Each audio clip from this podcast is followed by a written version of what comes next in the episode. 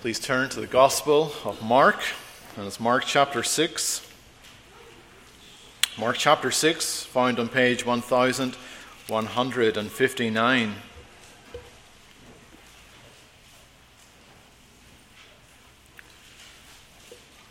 And this passage begins with the disciples returning from their tour, their preaching tour. Remember how Jesus had sent them out to the various villages to preach his message that he is the coming king, the king they had been waiting for. And this was an urgent task uh, where they were to depend not on their own resources, they were to depend on God. And so they took little with them. And they were also not ex- to expect it to be easy. Jesus had prepared them for people not being receptive to them and to their message.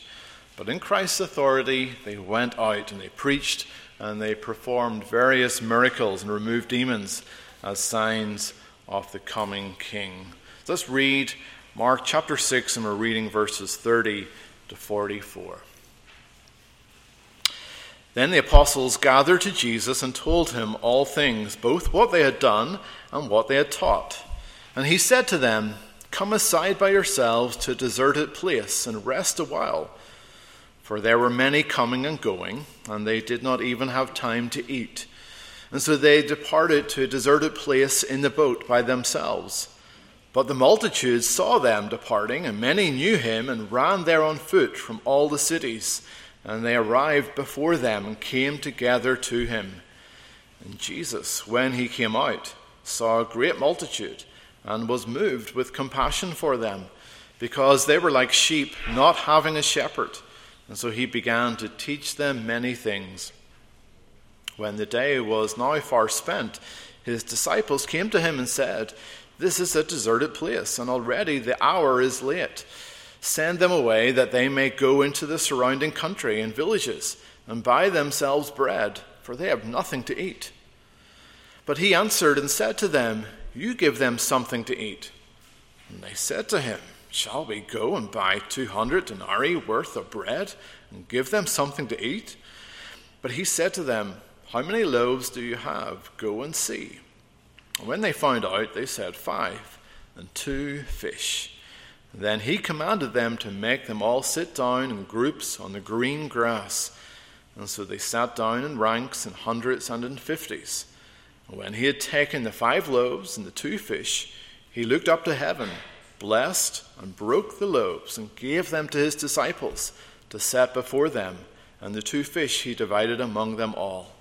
And so they all ate and were filled. And they took up twelve basketfuls of fragments and off the fish. Now, those who had eaten the loaves were about 5,000 men. The grass withers, the flower fades, but the word of our God stands forever. Well, November 22nd will be the midterm elections. And while it's not a presidential election, it's often seen as an evaluation of the president and his work for the past two years. And if opinion polls are right about President Biden's leadership, the Democrat Party is not expected to do well. And that's because many are questioning Biden's leadership. They question his ability to lead at his age. They wonder who is actually leading, and is he leading to serve the people of the USA, or is he serving another agenda, New World Order? Or simply lining his own pockets. And questioning a president's leadership is nothing new. Nor would it matter if it's a Democrat or a Republican in power, or a Green, or an Independent, or a Conservative, or Labour. Whoever the leadership is, they are questioned. One British politician said, All political lives, unless they are cut off in midstream at a happy juncture, end in failure because that is the nature of politics and of human affairs. Everyone looks to be led, whether it's at a national level, whether it's at a local level, whether it's within your work or within your family or within church. We seek leaders. That's natural, that's normal. And yet, leadership in our life is far from perfect. But today in our passage, I want us to consider Christ's leadership. Notice that Christ is the shepherd who provides rest in the desert places so you know satisfaction. Well, firstly, consider that it's important to get rest. Verses 30 to 32. The disciples have returned to Jesus. They're telling Jesus all they have done, all that they have taught. They've been coming and going so much that they did not even have time to eat. Well, clearly, this is not sustainable. They need rest. And Jesus tells his disciples to come aside by yourselves to a deserted place and rest a while. Rest is important.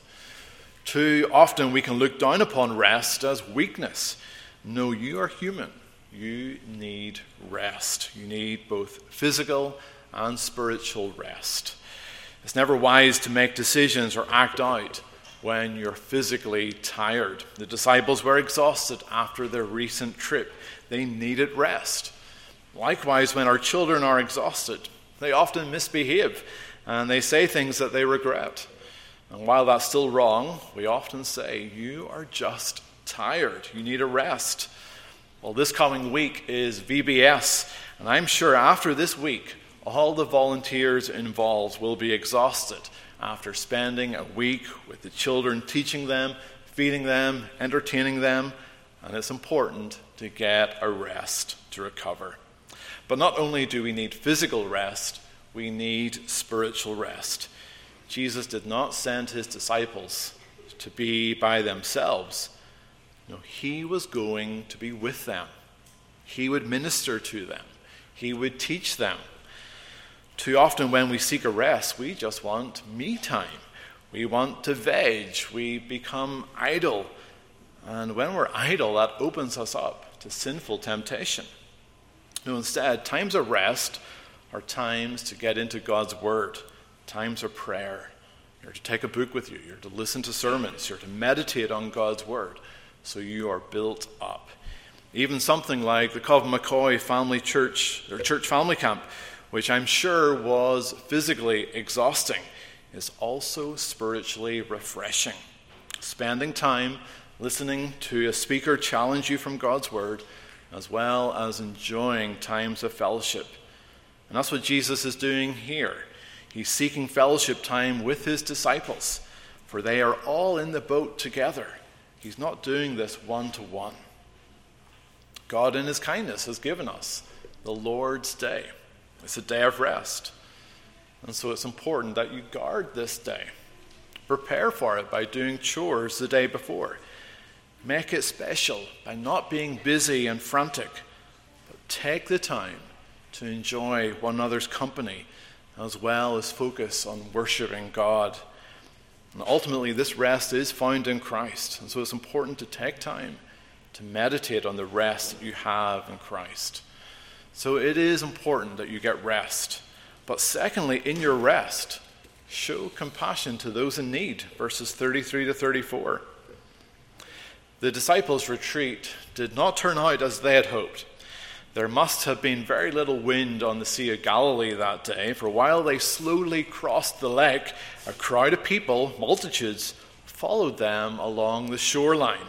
They spotted Jesus' boat, and so they walked around the lake and they met Jesus and his disciples as they got out of the boat. Well, you can imagine the disciples' reactions. They go to this solitary place to be by themselves, to enjoy time with their teacher, and instead the people are there. Maybe you've come home from a busy day at work, you're ready for a rest. You have got your whole evening planned, how you're going to relax, how you're going to put your feet up, but instead, you walk through your front door and you find there are visitors there. Or your kids confront you with a plan for the evening and they've been waiting all afternoon to tell you. Well, too often we can tightly guard our rest time that we are unwilling to minister to others, to carry out our responsibilities and be a help to others. Well, how does Jesus respond? Does he groan at the sight of these people? No, in verse 34, we read of his care. He had compassion for them. And this word compassion means it came from deep inside of him. It's to show gut wrenching pity. Don't forget, Jesus is also tired. He's also hungry. He's also desiring a rest. But when he saw these people, he saw them as sheep without a shepherd. It wasn't simply that the people with, with their white clothes against the green grass looked like sheep. It was the fact that they had flocked together in the wilderness of all places. What were these people doing in the desert? One commentator described the political unrest at this time in Israel. The people were desperate to be led. They want to be part of something meaningful. They are under the tyranny of the Romans who were restricting them. They're under the spiritual oppression of the Pharisees who demonstrated a hypocrisy. They're under the immoral leadership of King Herod who only cared for himself. Here in the desert, it is where it's safe for them to meet and seek direction. We are in the middle of an immigration crisis. Thousands of migrants are coming into the country. Why is it happening? Well, it's because of bad leadership. Countries like Venezuela or Haiti are being led by wicked people, and they are driving their people out to find better places, places with better leadership. And likewise, these people are being driven out and they are seeking a leader.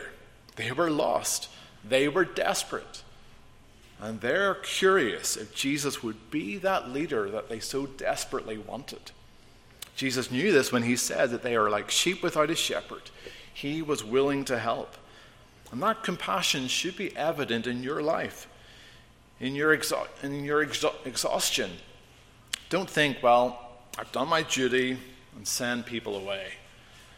Jesus doesn't send them away. No, you're to ask God for help, ask God for strength to show compassion to those who are lost. And as the disciples would discover, this was an opportunity to know Jesus all the more. And likewise for you too. When you're stretched, when you're suffering, when you do show compassion, that's an opportunity for God's grace in your life. So don't hesitate to show compassion to those in need. Well, thirdly, you show compassion by teaching that Jesus is the King, verse 34. So Jesus could not ignore them, and so he responded by teaching them. And he didn't start with miracles. No, these people were clearly lost. They lacked purpose. They are in the desert physically, but also spiritually, and they need direction. And so Jesus taught them, and we know what his message is. He is the king that they've been waiting for, and in him the kingdom has come.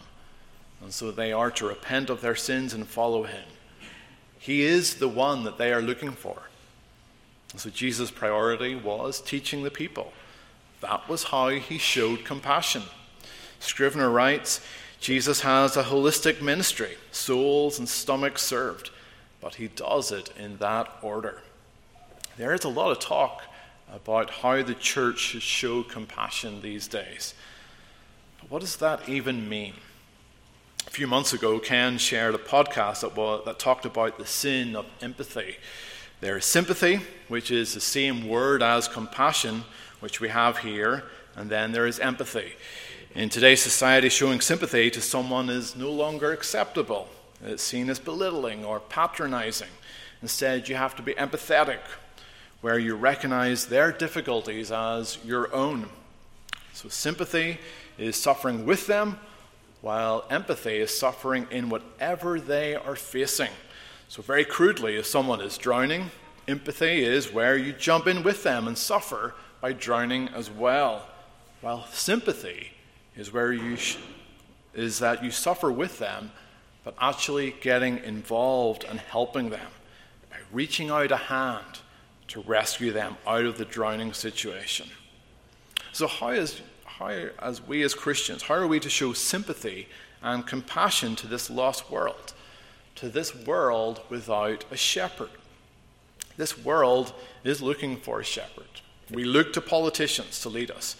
We look to business leaders to provide for us. We look to the media to inform us. We look to teachers to educate us. We look to pastors to spiritually care for us. We look to parents to parent us. And yet, even the best of these fail miserably. we need Christ, the shepherd. To really show compassion, you have to bring people to Christ. As Christians, you know the blessing of having Christ as your shepherd. And so show sympathy and compassion to others by, yes, recognizing their suffering, their aimlessness, but then bring them to Christ. Don't leave them in their lost state, but point them to Christ the shepherd. But Jesus' compassion goes even further, for he feeds the people. Number four, notice Jesus is the promised king, the good shepherd, evident by his miraculous provision. Well, the time is now late, and the people are hungry. And the disciples tell Jesus to send the people away so they can go into the villages to get bread to eat. But Jesus is not finished teaching. He's got another lesson to teach, not just the multitudes, but also his disciples. He tells the disciples that they are to give the people something to eat, which the disciples respond incredulously. Are we to go and buy 200 denarii's worth of bread and give them something to eat? And Jesus asks them, What food do you have? And they find out that they have five loaves and two fish, a little boy's lunch. Jesus is making them aware of their weakness, but he would make them aware of his own strength. Wilmshurst says, It's almost as though Jesus has created this difficulty on purpose. The disciples don't realize that this discussion is all part of their training. Should they really be so worried when Jesus is there with them? Haven't they seen him get them out of tight spots before? Often Jesus tests us when we're at our weakest. Scrivener writes, He takes what we have and He takes who we are in all our inadequacy and makes it more than enough. Jesus is the maker of heaven and earth. He made it out of nothing. But here he chooses to use the small boy's lunch. He chooses to use his disciples. He chooses to use you, ordinary people, to point others to Him. No one is too weak that Christ cannot use. Elisabeth Elliot writes If the only thing you have to offer is a broken heart, you offer a broken heart. So, in times of grief, the recognition that this is material for sacrifice has been a very great strength for me, realizing that nothing I have, nothing I am, will be refused on the part of Christ. I simply give it to him, as the little boy gave Jesus his five loaves and two fish, with the same feeling of the disciples when they said, What is the good of that for such a crowd? Naturally, in almost anything I offer to Christ, my reaction would be, What is the good of that? The point is, the use he makes of it is his blessing. So God might be testing you right at this moment and respond by trusting Him that He knows best and gives that difficulty to Him for Him to use for His own glory. Well, Jesus commands the people to sit down on the grass. And this is what leaders do they take charge. He takes the food, he divides it among his disciples, who then divides it among the people. And we read that all were filled. And so Jesus did this miracle, which fed 5,000 men, as well as women and children. So maybe 10,000 people were fed. What are you to make of this miracle? Is this Jesus showing Middle East hospitality by providing a meal after his teaching, knowing the people are hungry? No, this is another teaching opportunity for Jesus. But this time he's using visual aids, and his visual aids would not be lost on the people. As people who would be familiar with the Old Testament, they would be all too familiar with bread in the wilderness. Their forefathers enjoyed bread in a miraculous way. Every day the Israelites woke up to manna on the ground of the wilderness. Moses was their leader. He told them that God would provide this bread and gave instructions with what to do with it. And they waited in expectation for another Moses to come. God said in Deuteronomy 18 18, I will raise up for them a prophet like you from among their brethren, and will put my words in his mouth. and he shall speak to them all that I command him. Well, here they have one like Moses, who feeds them in the desert, who tells them to sit down in 50s and in 100s. And this too is a reference to the order of the camp of Israel as they group in tribes around the tabernacle. We read of a similar miracle happening in the life of Elisha. He fed 100 people with 20 loaves of bread, and there were leftovers. Elisha was one of the great prophets of old. There was a prophecy of a coming Elijah, which would be John the Baptist, and Jesus is the coming Elisha and has repeated one of the miracles that Elisha performed. Notice how Mark uses the word green grass. Why include the color of the grass? Well, it fulfills another reference to green grass found in the Psalm of David, Psalm 23 that we sang. The Lord is my shepherd, he makes me lie down in green pastures. This is no accident that the people are sitting on green grass. And so history has been crying out for a good shepherd. And all these Old Testament pictures come together in Mark 6, and the people would get it. Jesus is the one to come. He is the second Moses. He is like Elisha. He is the good shepherd of Psalm 23. He is the promised shepherd from our reading in Ezekiel 34. Mark is deliberately helping us see how Jesus fulfills these Old Testament pictures.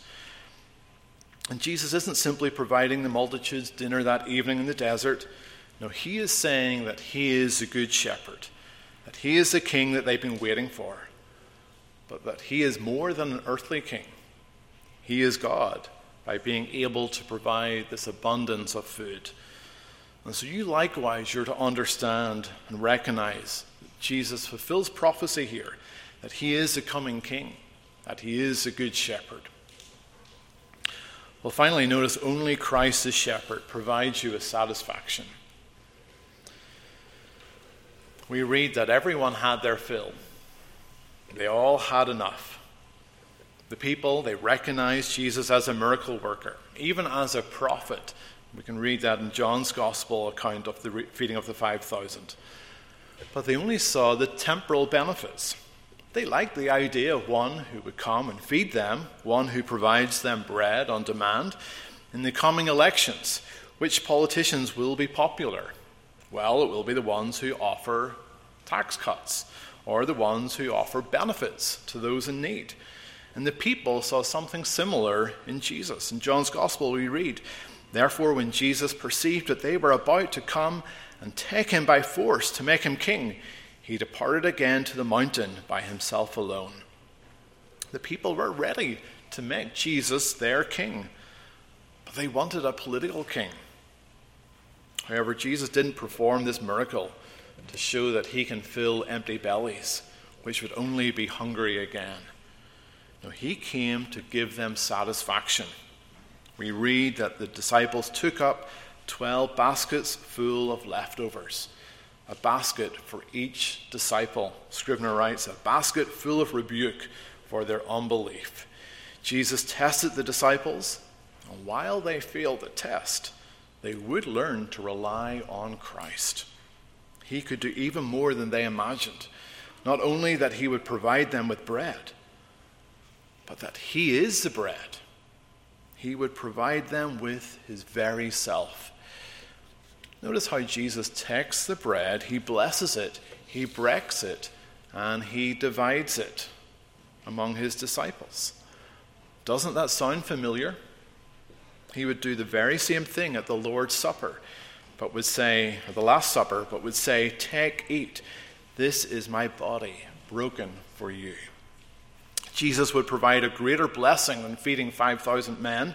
We read of this in John 6 35.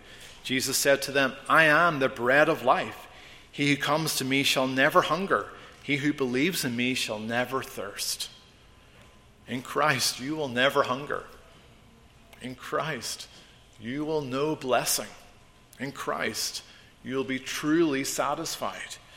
He truly is a good shepherd. In him, you have no want. Christ is a shepherd who provides for you rest in the desert places so you know satisfaction. Now, it's interesting how Mark places this passage of Jesus feeding the 5,000 beside the passage before, which is that of King Herod throwing another type of banquet. But Herod's banquet did not lead to life. Instead, it led to John the Baptist's head being served on a platter. We have a leadership contest of a sort between Herod and Jesus. Now, in the UK at the moment, there is a leadership contest within the Conservative Party. Who will be the next leader of the Conservative Party, and so as a result, be the next Prime Minister to replace Boris Johnson? And each contestant is displayed against the other with their background and with their policies and what they would give to the British people. Well, these two kings, Herod and Jesus, are being placed side by side. Who do you want to be your king? There is Herod. He enjoys a good time, he likes a party, but he's a selfish king. He's not interested in the people, for why would he imprison and kill the prophet John the Baptist? John spoke the truth. How could it be a good thing to kill the one who spoke the truth and pointed people to the coming Messiah? No, Herod is weak. He is more interested in his own selfish lusts and keeping in with the right people than he is in ruling his kingdom with justice and kindness. While Christ is the king who shows compassion to his people, he promises peace and satisfaction by this miracle in the wilderness. But unlike politicians that like to make big promises, Christ actually delivers. On the cross, he did give of himself. And so he is the bread of life. In him you have rest, in him you have satisfaction. Only He is the shepherd who provides rest in the desert, so you know satisfaction. Heather was telling me this morning about her reading from Nancy Guthrie's book about how Nancy lost two children in infancy. And after the memorial service of her second child, she asked her sister in law, who had lost her husband after two weeks of marriage, How do you do this? Nancy writes, I asked her, wondering how I would get through that day and keep facing the days to come. And her answer to my desperate question was simple manna. Just as the children of Israel were dependent on God to provide manna to sustain them every day while they wandered in the wilderness, I had to depend on God to give me the manna I needed every day to sustain me as I grieved my loss. Well, Jesus is that manna. Without Jesus, we are simply sheep without a shepherd, wandering and lost. No, in Him, you have strength for each day. Jesus is the shepherd who provides rest for you in the wilderness so you can know satisfaction. Amen. Let's pray.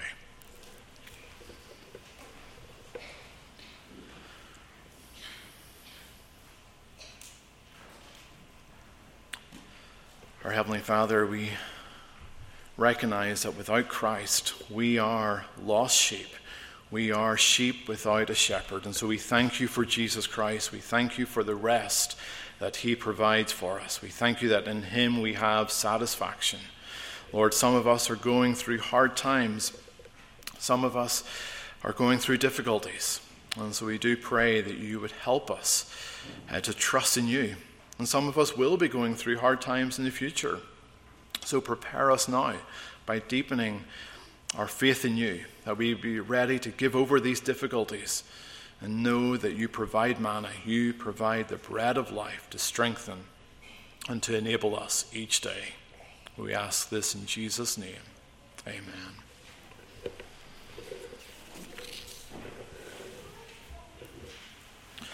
Let's close our service singing Psalm 145c.